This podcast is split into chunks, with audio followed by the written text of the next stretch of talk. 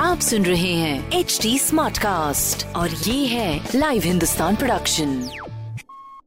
नमस्कार, ये रही आज की सबसे बड़ी खबरें। रांची में हिंसा के बाद माहौल तनावपूर्ण, व्हाट्सऐप ग्रुप से जुटाई गई थी भीड़।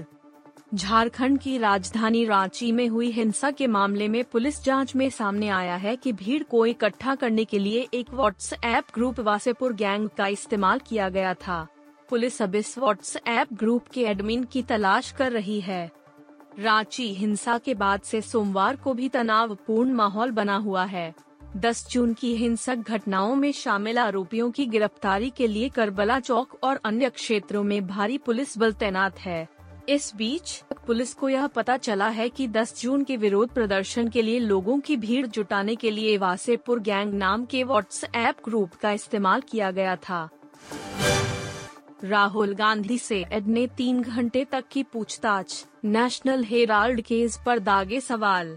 नेशनल हेराल्ड केस मामले में राहुल गांधी से ईडी की पूछताछ खत्म हो गई है। ईडी ने करीब तीन घंटे तक कांग्रेस नेता से पूछताछ की और कई अहम सवालों पर जवाब मांगा। इस दौरान प्रवर्तन निदेशालय ने पूछा कि आखिर उन्हें कैसे यंग इंडिया और जेल की डील से फायदा हुआ। इसके अलावा राहुल गांधी से एजेंसी के अधिकारियों ने पूछा कि आपकी यंग इंडिया में क्या भूमिका थी और आप कैसे कंपनी के शेयर होल्डर बने थे। यंग इंडिया लिमिटेड में राहुल गांधी की अड़तीस फीसदी हिस्सेदारी है। राहुल गांधी से असिस्टेंट डायरेक्टर लेवल के अधिकारी ने पूछताछ की, जबकि पूरी प्रक्रिया डिप्टी डायरेक्टर और जॉइंट डायरेक्टर की निगरानी में हुई।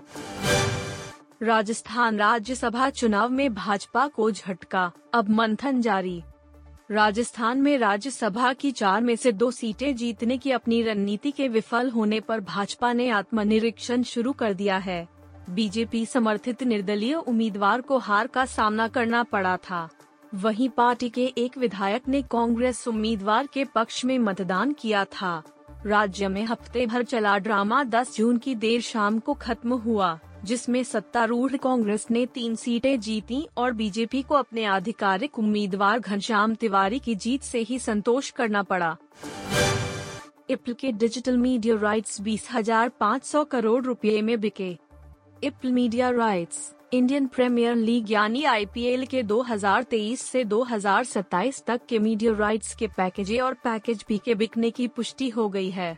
हालांकि अभी तक ये स्पष्ट नहीं हुआ है कि किस ब्रॉडकास्टर्स को आई पी एल के अगले पाँच साल के मीडिया राइट्स मिले हैं। रिपोर्टर्स की माने तो टीवी और डिजिटल राइट्स दो अलग अलग ब्रॉडकास्टर्स ने खरीदे हैं।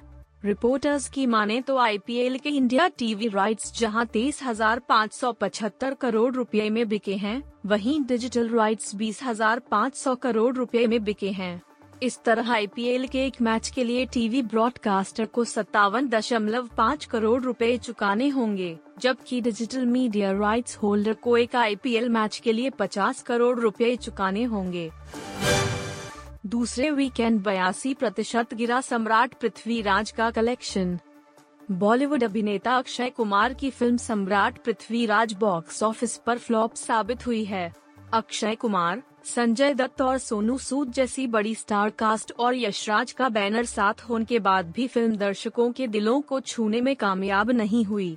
फिल्म का कलेक्शन उम्मीद के मुताबिक काफी कम है और करीब दस दिन हो जाने के बाद भी साठ करोड़ रुपए के करीब ही पहुंच पाया है। ट्रेड एनालिस्ट्स का मानना है कि फिल्म सौ करोड़ क्लब में भी शामिल नहीं हो पाएगी। आठवें दिन के मुताबिक नौवें दिन फिल्म के कलेक्शन में छियासठ दशमलव सड़सठ प्रतिशत की उछाल रही, वहीं दसवें दिन तीस प्रतिशत की ग्रोथ देखने को मिली।